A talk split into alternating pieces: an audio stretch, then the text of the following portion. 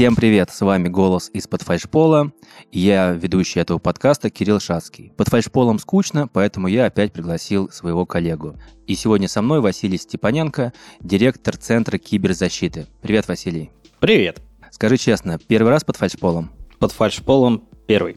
Прекрасно. Все когда-нибудь бывает первый раз. И вот э, получается мой подкаст не только интересен тем, что мы даем какие-то новые знания, а тем, что коллеги первый раз оказываются под фальшполом. А, Василий занимается в нашей компании IT-безопасностью. И для меня это всегда была такая очень странная область, а, такой микс, э, смесь между документами и бумажками и технологической частью. А, скажи, пожалуйста, как тебе удается все это совмещать? Сам удивляюсь периодически. А, просто скажу честно, наверное, такой даже будет немножко провокационный вброс. А, очень много неадекватных безопасников. Вот как а, как в такой работе оставаться адекватным и настроенным на бизнес, на нормальные отношения человеком? Ну, я думаю, что просто адекватность у всех разная. Есть выходцы из силовых структур, у них есть, э, скажем так, профдеформация, связанная с тем, что вокруг шпионы и все остальные нехорошие, скажем так, злоумышленники. Вот. Есть люди, которые занимаются практической безопасностью, которые сосредоточены на каких-то именно взломах, и они считают, что все остальное не столь важно. Самое главное там противостоять именно практически, вот, а бумажки это все лишнее.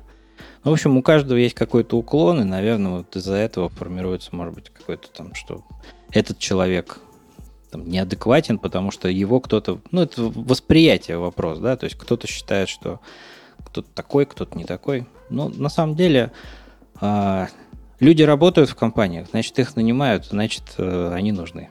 Вот. Хорошо. Слушай, ну смотри, давай, ладно, перейдем э, к моей основной тематике. Это все-таки ЦОДы. И смотри, для меня дата-центр это здание, инфраструктура, электричество, кондиционирование, гермозоны, стойки в них. Э, и все, что касается безопасности, у меня заканчивается на скуде и видеонаблюдении. Расскажи, а вот э, с твоей точки зрения, э, какие инфраструктурные моменты самые важные для IT-безопасности? Ну, ты знаешь, для меня тоже, на самом деле, ЦОД, как и для тебя, это здание с системами охлаждения, кондиционирования, ну, охлаждения. вот, скут, ох, да, охрана, видео. Вот, собственно, да, именно это, электроснабжение, пожарка.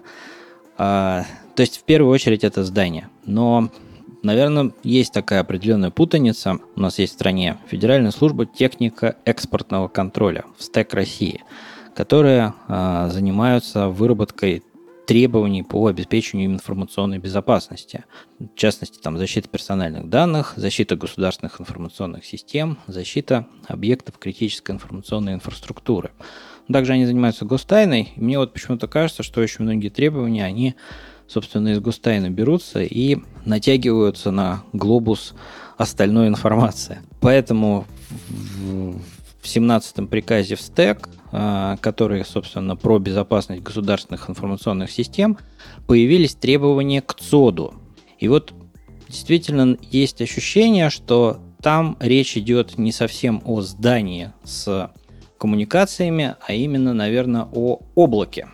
А если рассматривать именно ЦОД как здание и так далее, то я с тобой соглашусь, это видео, скут, охрана, да, периметра именно непосредственно. У стек требований к зданиям нет. У них есть требования к информационным системам, то есть как раз облака можно такими рассматривать. Но поскольку стек занимается в том числе и выработкой требований для гостайны, то есть такие технические каналы утечки информации. Такая широкая тема, которая не очень сильно, наверное, освещается, но, э, скажем так, помимо того, что существуют хакеры, да, которые ломают через интернет, есть еще возможность снять информацию посредством, например, побочного электромагнитного излучения. Кто ходил на курсы, например, по повышению квалификации по информационной безопасности, то многие лаборатории показывают, э, как в комнате стоит компьютер а, с монитором, и посредством специальной аппаратуры, которая улавливает, собственно, электромагнитные различные излучения, можно воспроизвести картинку, которая отображается на мониторе. Слушай, ну это правда или все-таки это теория? Нет, это правда. Это правда, действительно это возможно. То есть так действительно картинку с монитора снять можно, но в ЦОДе есть проблема, нет монитора. У нас есть сервера стоят. А с серверов тоже возможно снять. То есть, например, жесткие диски, когда идут тут вот эти все переключения, да, а, как головка вот эта вращается, то, наверное, да, можно как-то это все поймать, можно а, с помощью спецтехники все это восстановить и понять там, что это. Но настолько это сложно, а в условиях центра обработки данных, где работают тысячи серверов, выделить полезный сигнал от одного конкретного, это просто, по-моему, за гранью фантастики. Еще есть э, технический канал утечки, который точно так же э, стеком рассматривается. Это утечка через э, сеть электропитания. Да, ну, помнят, наверное, многие интернет из розетки. Можно сказать, это вот в обратную сторону. Что через розетку можно добраться до какого-нибудь компа и украсть информацию, которая на нем обрабатывается. Но опять же, у нас это ЦОД, это много серверов. Непосредственно к... Это же не прямой провод, да, к конкретному серверу. Там же очень много различных устройств идет на пути, поэтому даже подключившись к электростанции, которая у нас находится в пределах контролируемой зоны, еще одно понятие из гостайна, контролируемая зона, да, то есть это то, что находится а, в пределах периметра объекта. Но у нас как раз электроподстанции, они находятся у нас на территории. То есть к ним левые люди просто так и не подойдут, и ни к чему они не подключатся. Вот. И можно якобы э, снять вот этот фон. В лабораториях это обычно показывают с помощью таких щипцов, которые накладываются на кабель электропитания, идущий к серверу, и считать сигнал, который там проходит. Ну, это, кстати, показывают обычно кабель между монитором опять и э, системником. Ну, теоретически можно и с электропитания тоже так же снять. Но где? Где взять это? А, я так и представил, как хакер заходит в главный распределительный щит, открывает его, и там такие большие медные шины, где несколько мегаватт нагрузки, и как он к ним подключается и видит всю информацию от всех тысяч серверов. Слушай, это, мне кажется, прекрасная история для какого-нибудь следующего фильма. Ведь э, я, по-моему, про это не говорил, э, но часть, э, но одна сцена из фильма «Духлес 2» была снята как раз-таки в Data Line, и там тоже вставляли флешку в сервер и узнавали всю информацию. Это следующая идея, как хакер будет заходить в помещение главного распределительного счета и подключаться уже через медную шину и скачивать всю информацию ЦОДа на одну маленькую флешку. Ты подкинул гениальную идею, спасибо. Мне кажется, просто а, как только он откроет а, двери, собственно, нашей подстанции, увидит все это, расстроится и уйдет. Страшно лезть-то туда. Ну да, страшно, и ни в коем случае нельзя под нагрузкой, конечно, действовать, да. Поэтому те, теоретически, наверное, да. То есть сейчас в Израиле много таких исследований проходит в отношении, как через стену можно было бы получить информацию, которая отображается на мониторе и так далее. Но все на самом деле крутится в, в основном а, у монитора, да, то есть где есть отображение информации, принтер, который, собственно, на него подается, там есть этот барабан у лазерного принтера, через, с которого можно, опять же, считать эту информацию.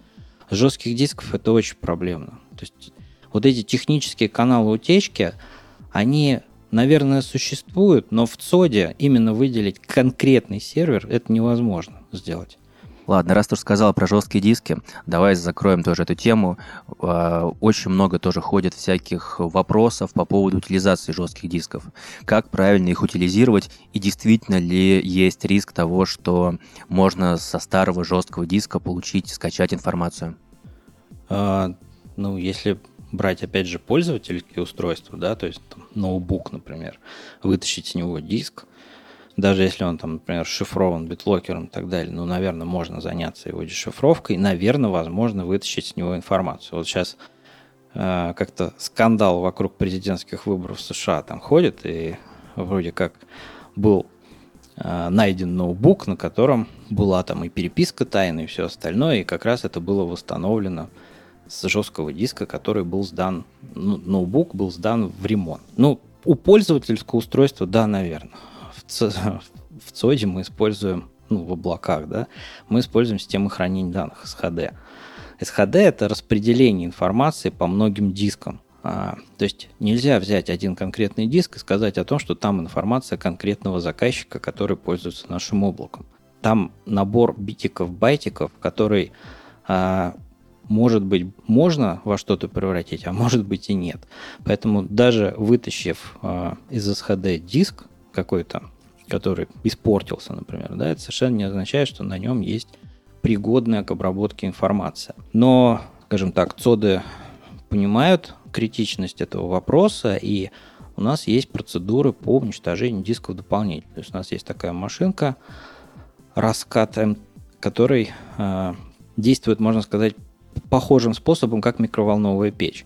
То есть жесткий диск это что? Это железные диски с намагничиванием, там вот эти вот частички, которые, собственно, потом преобразуются в информацию. Да? И, собственно, вот этот мощный электромагнитный импульс, который подается вот этим машинкой, он сшибает, собственно, это намагничивание. То есть диск размагничен, информации там уже никакой нет. Но и это еще не все. Диски все равно стрёмно выбросить на помойку. Поэтому мы их утилизируем в промышленном шредере, который превращает просто их в металлическую труху. Делаем мы это, естественно, не как накапливаем определенное количество. В конце прошлого года мы утилизировали большое количество дисков, больше 300, по-моему, посредством промышленного э, шредера. У нас его нет, мы как бы заключили договор с компанией. И так диски были уничтожены. Слушай, прекрасно. Сначала, значит, диск в микроволновку, а потом еще и в мясорубку. И в итоге получаем дисковый фарш. Супер. Да, точно. Понятно. Слушай, все-таки еще про инженерку один вопрос, э, который меня так интересует. А на каждое оборудование есть свои пароли. А есть какие-то требования или необходимость э, менять эти пароли, чтобы они не были дефолтными, чтобы, не знаю, там на всех кондиционерах э, всех цодов наших будет один пароль. Как-то за этим следите? Есть какие-то регламенты? Пароль, вот часто говорят, он должен быть длинным, сложным, буквы, цифры, символы специальные и так далее. На самом деле, самая главная характеристика пароля, которая должна быть, он должен быть уникальным. Уникальность пароля говорит о том, что его нет э, в базах, которые, собственно, можно скачать из интернета и перебрать, собственно, этот пароль. Да? То есть, что, если он там есть, значит, там есть и хэши, например, свернутые по разным алгоритмам. Можно обратным преобразованием получить, собственно, этот пароль. Вот. Если же он уникальный, ничего этого сделать нельзя. Ну, если он, конечно, хранится еще по-нормальному. То есть система реализует правильное хранение пароля. Может быть, там с солью и так далее. Пароль по дефолту, который ставится, он в этих базах, конечно, есть. Поэтому его менять обязательно нужно. Дефолтное нужно убирать. Да, должны быть какие-то уникальные и по мере возможности сложные, потому что какие-то системы реализуют только буквы цифры, где-то только цифры. Ну, к сожалению, на кондиционере сложный пароль э, практически невозможно сделать. Там всего четыре варианта, там либо символ, либо цифра, но все равно, наверное, стоит подытожить, что на это тоже нужно обращать внимание. И вот у меня такой вопрос все-таки. А, раз мы уже заговорили про внутреннюю инженерную инфраструктуру и вообще про там место, условно, пароль, да, к которому, э, который, чтобы вбить, нужно прямо подойти к оборудованию, к тому же кондиционеру. А, скажи, пожалуйста, а вот враги, они кто? Они снаружи, они внутри. Для IT-безопасника кто является шпионом-врагом?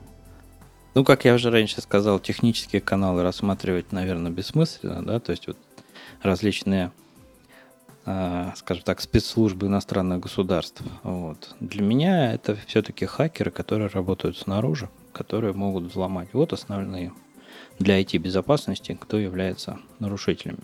Да, есть э, внутренние инсайдеры, да, которые помогают, собственно, этим взломам. Но с ними, наверное, скорее борются подразделения э, безопасности, ну, внутренней, как бы экономической, может быть. Понятно. То есть для айтишника все-таки враг находится на стороне, не внутри. Ну, я бы сказал да. Во всяком случае, DLP-системы хоть и относятся к IT-безопасности, но эксплуатируются чаще всего они все-таки подразделениями другими.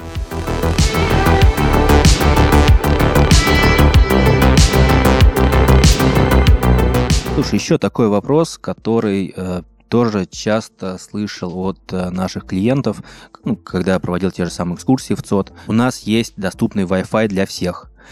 А нет ли здесь каких-то дополнительных требований э, к этому Wi-Fi, потому что, в принципе, пароль на, от него написан у нас на всех стенах, то есть любой посетитель знает этот пароль и может, соответственно, спокойно юзать интернет. Ну, это интернет скажем так, именно интернет. Это отделенный как сегмент от нашей корпоративной сети, то есть достучаться до нее не получится.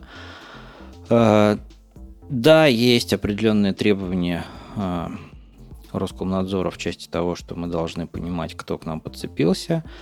На сегодняшний день у нас такого не реализовано, но мы движемся в эту сторону, выполнять требования регулятора. Ну, то есть, так же, как, скажем, в метро, да, нужно с мобильника там смс-ку отправить и так далее. Также будет и у нас в перспективе. Может быть, мы придумаем что-нибудь поинтереснее, чтобы это было более удобно. Ну да, такие требования есть. А все-таки очень многие люди боятся, не любят вот эти самые смс -ки. А с чем это связано? Ты можешь сказать, или это просто там человеческий фактор, э, риски есть какие-то реальные? Перехвата смс ну, есть риски. Действительно старые протоколы, которые достаточно уязвимы. Я бы сказал так, нужно иметь цель. То есть, ну, перехватывать смс с кодом для получения доступа к интернету в метро, по-моему, это достаточно бессмысленная вещь. Вот. А если это смс например, банковские, да, для того, чтобы какую-то транзакцию денежную сделать, ну да, это поинтереснее. Поэтому ну, зная, скажем так, что это как-то окупается, монетизация, да, скажем так, атаки, то да, она реализуема. Почему люди их боятся? Ну, я думаю, что, наверное, как большинство, да, от, э, может быть, незнания какого-то. Вот. Есть как бы другие факторы аутентификации, но они просто стоят денег. Нет, слушай, ну тут я понимаю, что вопрос следующий. Типа, человек э, вбил свой телефон, и теперь все узнают, что же он э, искал в интернете, и что же он, не знаю, там, какие фильмы смотрел, какую музыку слушал. Ну, вопрос приватности – это вообще огромный вопрос, большая проблема на сегодняшний день, да, то есть а, действительно по мобильному телефону можно о человеке теперь узнать много, да, есть разные чат-боты там в Телеграме и так далее, которые позволяют, вбиваешь мобильник, получаешь серию номер паспорта. А, беда, это, собственно, следствие утечек а, баз данных многих, то есть вот агрегируют их товарищи злоумышленники и потом выдают вот эти поисковые запросы. И да, мобильник является как бы таким циферками, которые позволяют идентифицировать конечного субъекта персональных данных. А, смотри, ну, как происходит? Делается замок, потом к нему подбирается ключ. Делается еще сложнее замок, еще сложнее ключ. А вот с этой проблемой есть какие-то пути решения? Ну, стопроцентной безопасности, конечно, ее не бывает и быть не может, да, то есть э, атакующий находится, скажем так, в несколько более благоприятном положении. Ну, не то, что неблагоприятном, он как бы э, у него больше возможностей, у него есть такой ресурс, как время, да, то есть э, сиди себе, атакуй, пока тебя не заметят, да, если тебя не замечают, ну, значит, молодец, хорошо атакуешь. Да, есть, скажем так, много различных идей, как реализовать по-другому вот, э, безопасность субъектов персональных данных, то есть на Западе сейчас есть системы, которые позволяют собирать эти согласия в электронном виде. У нас как-то пока штука не распространена. У нас все в основном тыкают бумажкой. Вот. Есть конклюдентное согласие, это когда, совершая действие, ты подтверждаешь а, собственно, свое желание. То есть, открывая дверь, заходя туда, ты подтверждаешь, что ты согласен с условиями, какие там находятся, да, в том числе. Открывая дверь, там много электричества, не стоит туда лезть. Бойся. Вот. Ну, я думаю, что э, глобально, чтобы изменить ситуацию с э, утечками, ну, это действительно вопрос не только IT-безопасности, это гораздо шире, это много юридических вопросов. Но смотри, IT-безопасность – это такая штука, которая быстро развивается и подстраивается под новые изменения, или все-таки это такая достаточно закрытая и тяжелая структура, с которой сложно гнаться за новым? Нет, IT-безопасность это все-таки быстрая штука, которая адаптируется под э, сегодняшние реалии.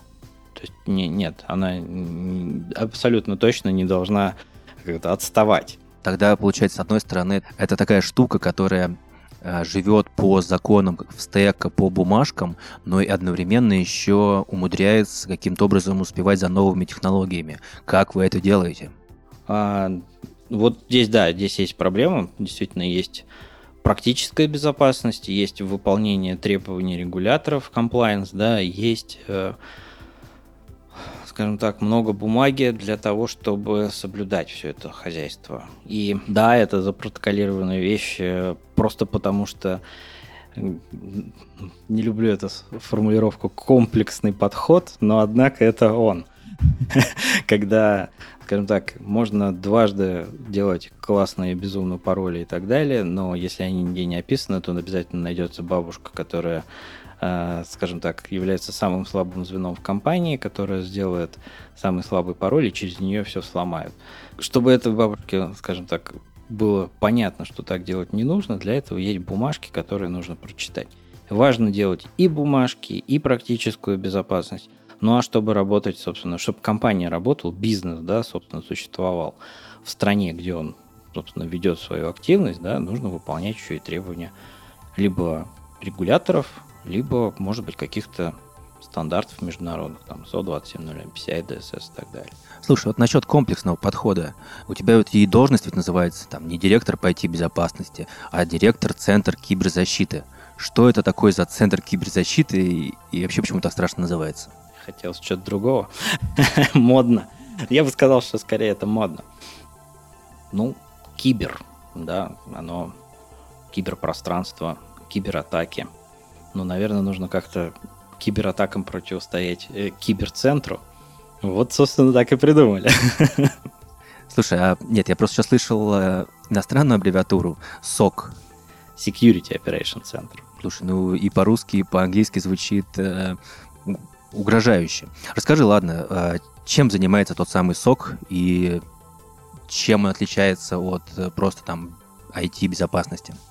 А SOC — это как раз комплексный подход, можно сказать. Дело в том, что Security Operation Center — это в основе его хоть и не любят говорить, но пусть это будет CM-система, которая собирает логи, которая умеет э, их проводить корреляции по ним, определять, что происходят такие-то такие события, и, скорее всего, например, это атака. Да? Для того, чтобы она работала, там сидят аналитики, которые ее правильно настраивают – Смены 24 на 7 похожие на наши, да, которые, как у нас мониторинг сидит, дежурный инженер, дежурный админы, да, а также там ребята сидят и смотрят и определяют по логам, что вот кажется здесь, наверное, кто-то что-то делает нехорошее, атакует, предупреждает, собственно, клиента, либо сами реагируют, да, если они обслуживают средства защиты, например, какие-то.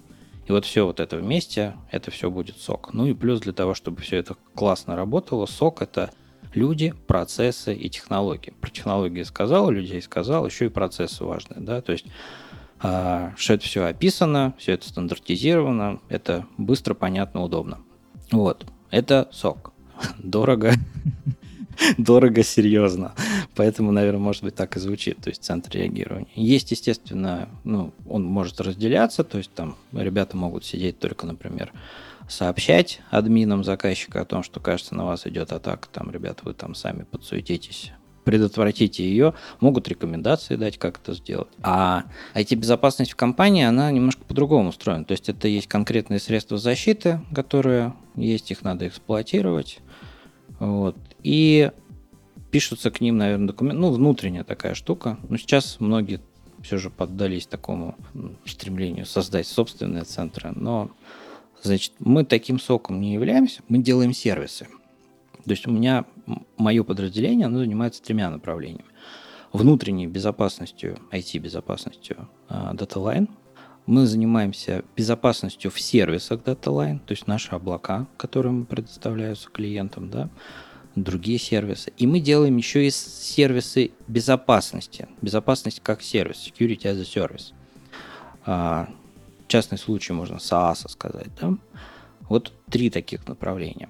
Сок это, наверное, еще больше. Мы сок решили не строить, потому что на рынке уже их много.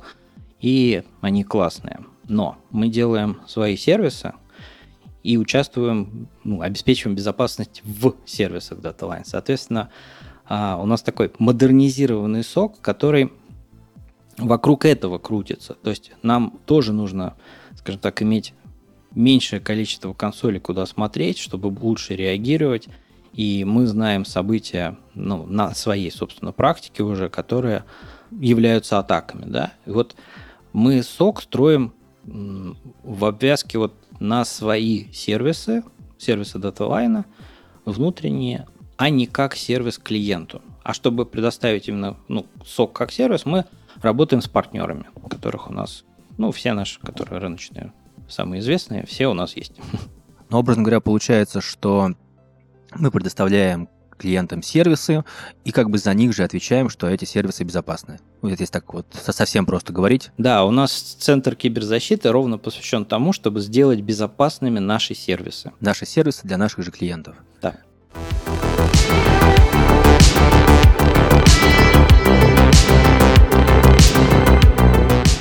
А теперь предлагаю перейти к э, самой интересной части нашей беседы. Вообще, с чего, в принципе, и с чего, в принципе, зародилась идея пригласить тебя. А, коллеги писали, а, что есть вопросы, которые повторяются очень часто у пользователей, а не рассказать ли об этом в подкасте. Ну, давай вот как бы с вопросов и начнем. И первый вопрос, позволь, спрошу я свой вопрос. Давай. Сейчас очень много информации, да практически вся информация в мобильных телефонах. А есть ли какие-то регламенты, правила, как необходимо их защищать? Ну, то есть, если у тебя украдут телефон, то есть риск, что будет доступ к твоей корпоративной почте и вообще к твоим контактам. А извините, у меня контактов э, весь рынок дата-центров, условно. Да, это серьезный существенный риск, ответом на который является несколько даже классов э, средств защиты. Ну, я скажу про MDM, Mobile Device Management системы, которые, собственно, позволяют контролировать устройство, и если человек сообщает о том, что она утеряна, то удаленно можно информацию, собственно, всю почистить на этих устройствах. Но использование MDM, наверное, э, с одной стороны звучит классно, а с другой стороны люди начинают понимать о том, что в моем личном устройстве ребята-администраторы могут копаться, а у меня там фотографии детей, например, там котиков, и я не хочу, чтобы это происходило. Какая-то частная переписка в WhatsApp и в прочих приложениях.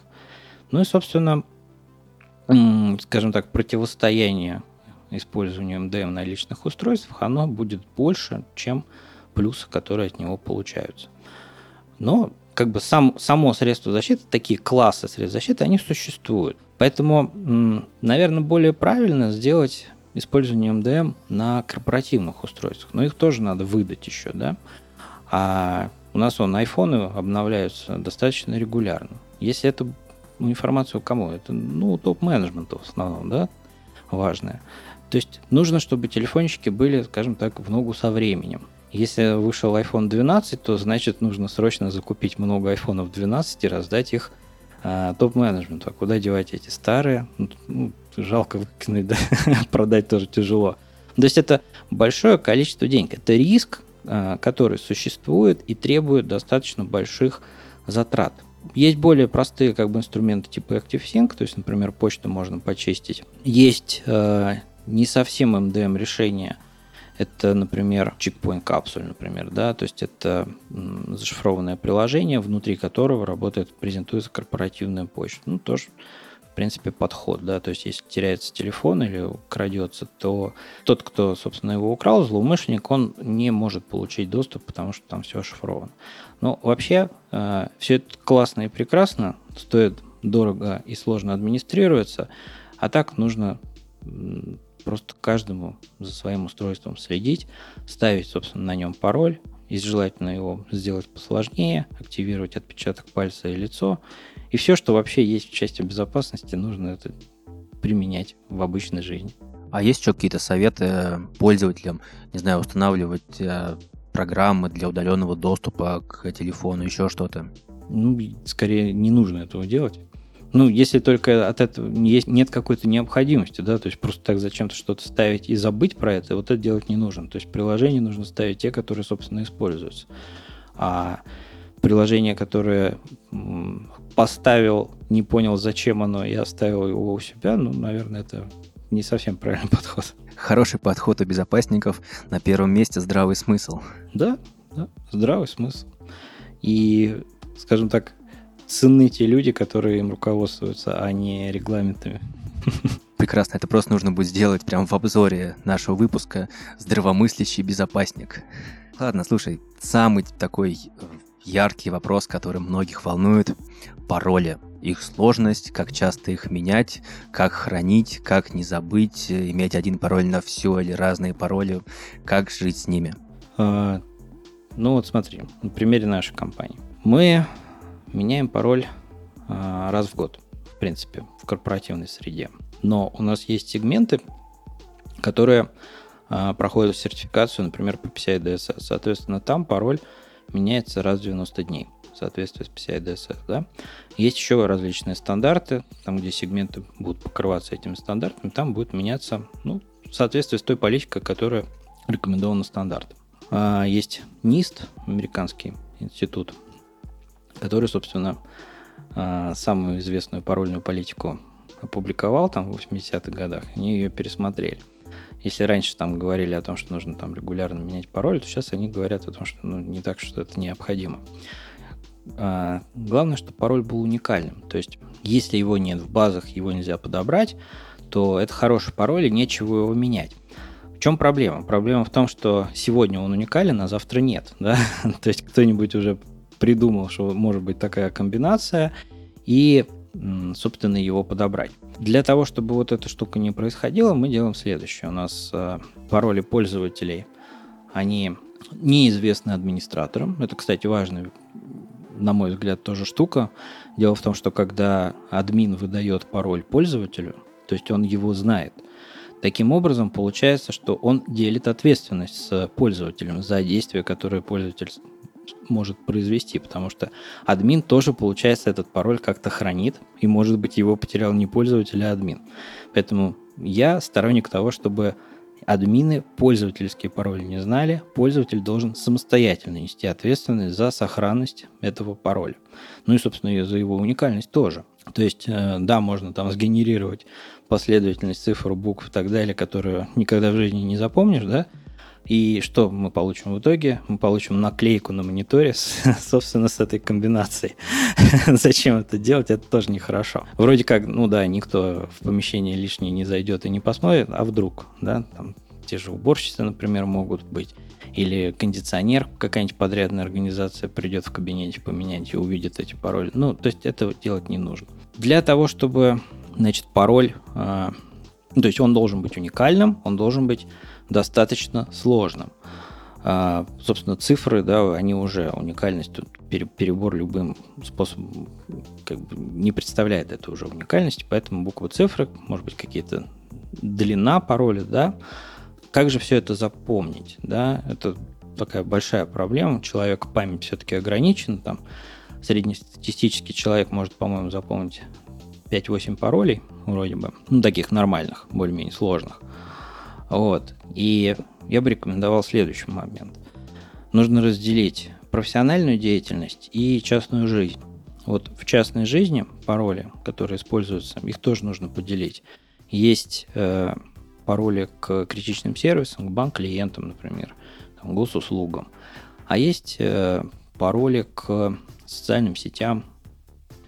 И вот нужно как-то сделать так, чтобы вот эти пароли были разными те, которые критичным сервисом, они должны быть прямо вот сложными. Их, наверное, можно держать в памяти, потому что в обычной жизни какие-нибудь менеджеры пароль мы будем вряд ли использовать. Ну, очень немногие, скажем так, будут это делать. А в корпоративной среде у нас же администраторы, которые админят э, системы разных заказчиков, которые с разными парольными политиками. И вот это все запомнить, это вообще нереально. Поэтому мы в корпоративной среде используем менеджеры паролей, которые позволяют, собственно, зная один пароль к этому менеджеру паролей, а, правильные пароли к разным системам хранить безопасно. А, на самом деле я не задумывался, но действительно очень хороший совет, особенно про разделение паролей в личной жизни, да, то есть сделать какой-то один основной важный, там менять его, это для критичных систем, для соцсетей сделать что-то попроще, ну и какой-то сделать трэш-пароль, когда тебя спрашивают, там, введите пароль на каких-нибудь э, совсем сайтов типа магазина онлайн, еще что-то. Да, все так. Так что да, спасибо за совет. Блин, буду пользоваться, честно. А, следующий вопрос, скажем так, от э, пользователей. А, Все-таки работа, совместная работа с документами, например, через Google. Что ты скажешь про это? Это удобно. Раз это удобно, значит, этим люди пользуются. Ну, есть, скажем так, подход из корпоративной среды, это все можно делать запретить, но в частной жизни все равно люди это будут пользоваться. И совет, я бы сказал, наверное, будет касаться больше частной жизни, нежели профессиональной, да, потому что, ну, э, если в компании установлены определенные требования, как работать э, совместно с одним документом, да, может быть, это будет какой-нибудь правильный там, ресурс, да, то значит нужно выполнять требования компании. А в частной жизни, да, как бы при необходимости работы с документами Google и так далее, я бы сказал, что нужно подойти, скажем так, с безопасной точки зрения, то есть это сначала запретить все и разрешать точечно. То есть если, например, ты хочешь дать доступ к документу какому-то конкретному человеку, нужно его почту вбить как э, то, кому ты разрешаешь, собственно, доступ к этому документу, а не чтобы он был доступен всему пространству, тот, кто его может найти. А, и такой один, наверное, из последних э, вопросов, который успел записать пользователей, это блокировка экрана. Зачем она нужна и вообще через какой промежуток времени экран должен блокироваться? 5 секунд, час? Как решит компания, на самом деле, да, то есть э, если мы говорим о корпоративных ресурсах, используемых э, то есть именно в работе, то здесь на усмотрение компании. А, чем руководствуется компания? Ну, я честно скажу, вот сейчас все на удаленке работаем, да, и э, блокировка экрана, чтобы никто не подсмотрел, да, а кто может дома подсмотреть? Дети и жена, ну, такие сомнительные прям злоумышленники, вот, которые, ну, ну, вряд ли их можно считать злоумышленниками, Хотя, конечно, как безопасник я так говорить не могу. Это посторонние лица к информации. Но давайте все-таки это жизненно, да. Это не от них прячется, да. Прячется, ну вот зачем у нас, например, установлены такие пороги? Потому что у нас а, мы выполняем ISO 27001. Придет аудитор, который, собственно, посмотрит, если у нас блокировка, это является рекомендацией а, стандарта ISO 27002, в котором, собственно, это прописано. Вот. И мы определили для себя, что 15 минут и блокировка, собственно, экрана должна происходить. Много или мало? Можно ли 60 минут? Ну, наверное, можно 60 минут, если бы можно было это обосновать. То есть зачем это будет висеть 60 минут? Вот 15 минут это такой, можно сказать, некоторый стандарт уже выработанный в мире. Не только нашей компании придуманный, а многими. Поэтому у нас вот так стоит. Скажу честно, я удивлен, что как во многих областях, опять-таки, здравый смысл решает. А, ну и, наверное, последний вопрос. Как изменилась IT-безопасность э, с самоизоляцией? Есть ли какие-то нововведения, что-то, может быть, изменилось принципиально? Была у всех большая проблема организовать, собственно, удаленную работу, то есть должны быть VPN и все остальное. У нас, как ни странно, один из сервисов, который вызывает большой интерес, это VDI как сервис, да, которые позволяют сделать такую погранзону между пользовательским устройством домашним и корпоративной сетью. То есть э, все вирусы, которые есть на домашнем компе, не проникнут в корпоративную сеть напрямую. ну, вот. а вызовы еще из дома. Ну, я бы, наверное, обратил внимание на то, что работая в офисе, есть определенная э, тишина, есть обстановка, которая создана для того, чтобы человек трудился. У кого-то дома это получается. То есть есть, можно сказать, отдельная комната, в которой можно закрыться, спокойно работать. У кого-то нет. Это однокомнатная квартира, где дети, например, уже сидят на голове, да, работать очень трудно. И вот здесь, мне кажется, самый сложный момент. То есть выдать ноутбук, выдать VPN, это все можно, и даже видяйку. А вот э, организовать рабочую среду дома – это очень большая проблема, которую ну, не решить даже крупным, наверное, компаниям. Нельзя же выдать новые квартиры. Интересное предложение. Ну, это было бы, да, такое классный э, анализ рисков, да, и итог выдачи квартир некоторым сотрудникам. Ты про телефоны говоришь, что это сложно, а про квартиры-то... Она мне мала стала, район не нравится. Район криминальный, много хакеров живет. Да, да, именно так, да. Надо сменить. Ладно, мне кажется, что э, информации на сегодня очень много. Лично я скажу честно, вот э, с каждым гостем, э, приходящим ко мне на подкаст, реально узнаю новое. То есть я многих моментов ну, либо не знал, либо неправильно понимал. Вот, конечно, хочется еще глубже узнавать. Но я думаю, если будет вторая серия подкастов, такая уже более сложная, то обязательно буду приглашать и дальше, дальше копаться вопросами. Так, а на сегодня все. Э, Еще раз напомню, что с нами был Василий Степаненко, директор киберзащиты компании DataLine. Ну что, традиционное, ставьте лайки, подписывайтесь на нас во всех э, социальных сетях. Обязательно читайте и пишите нам э, в чате Салатовая телега. Ну и, кстати, да, если есть какие-то пожелания по подкастам, обязательно тоже пишите туда. Коллеги просили сделать выпуск про, стой, про мощность на стойку. Скажу честно, уже готовим. И думаю, что скоро выйдет такой подкаст. Так что, если есть какие-то пожелания, обязательно пишите.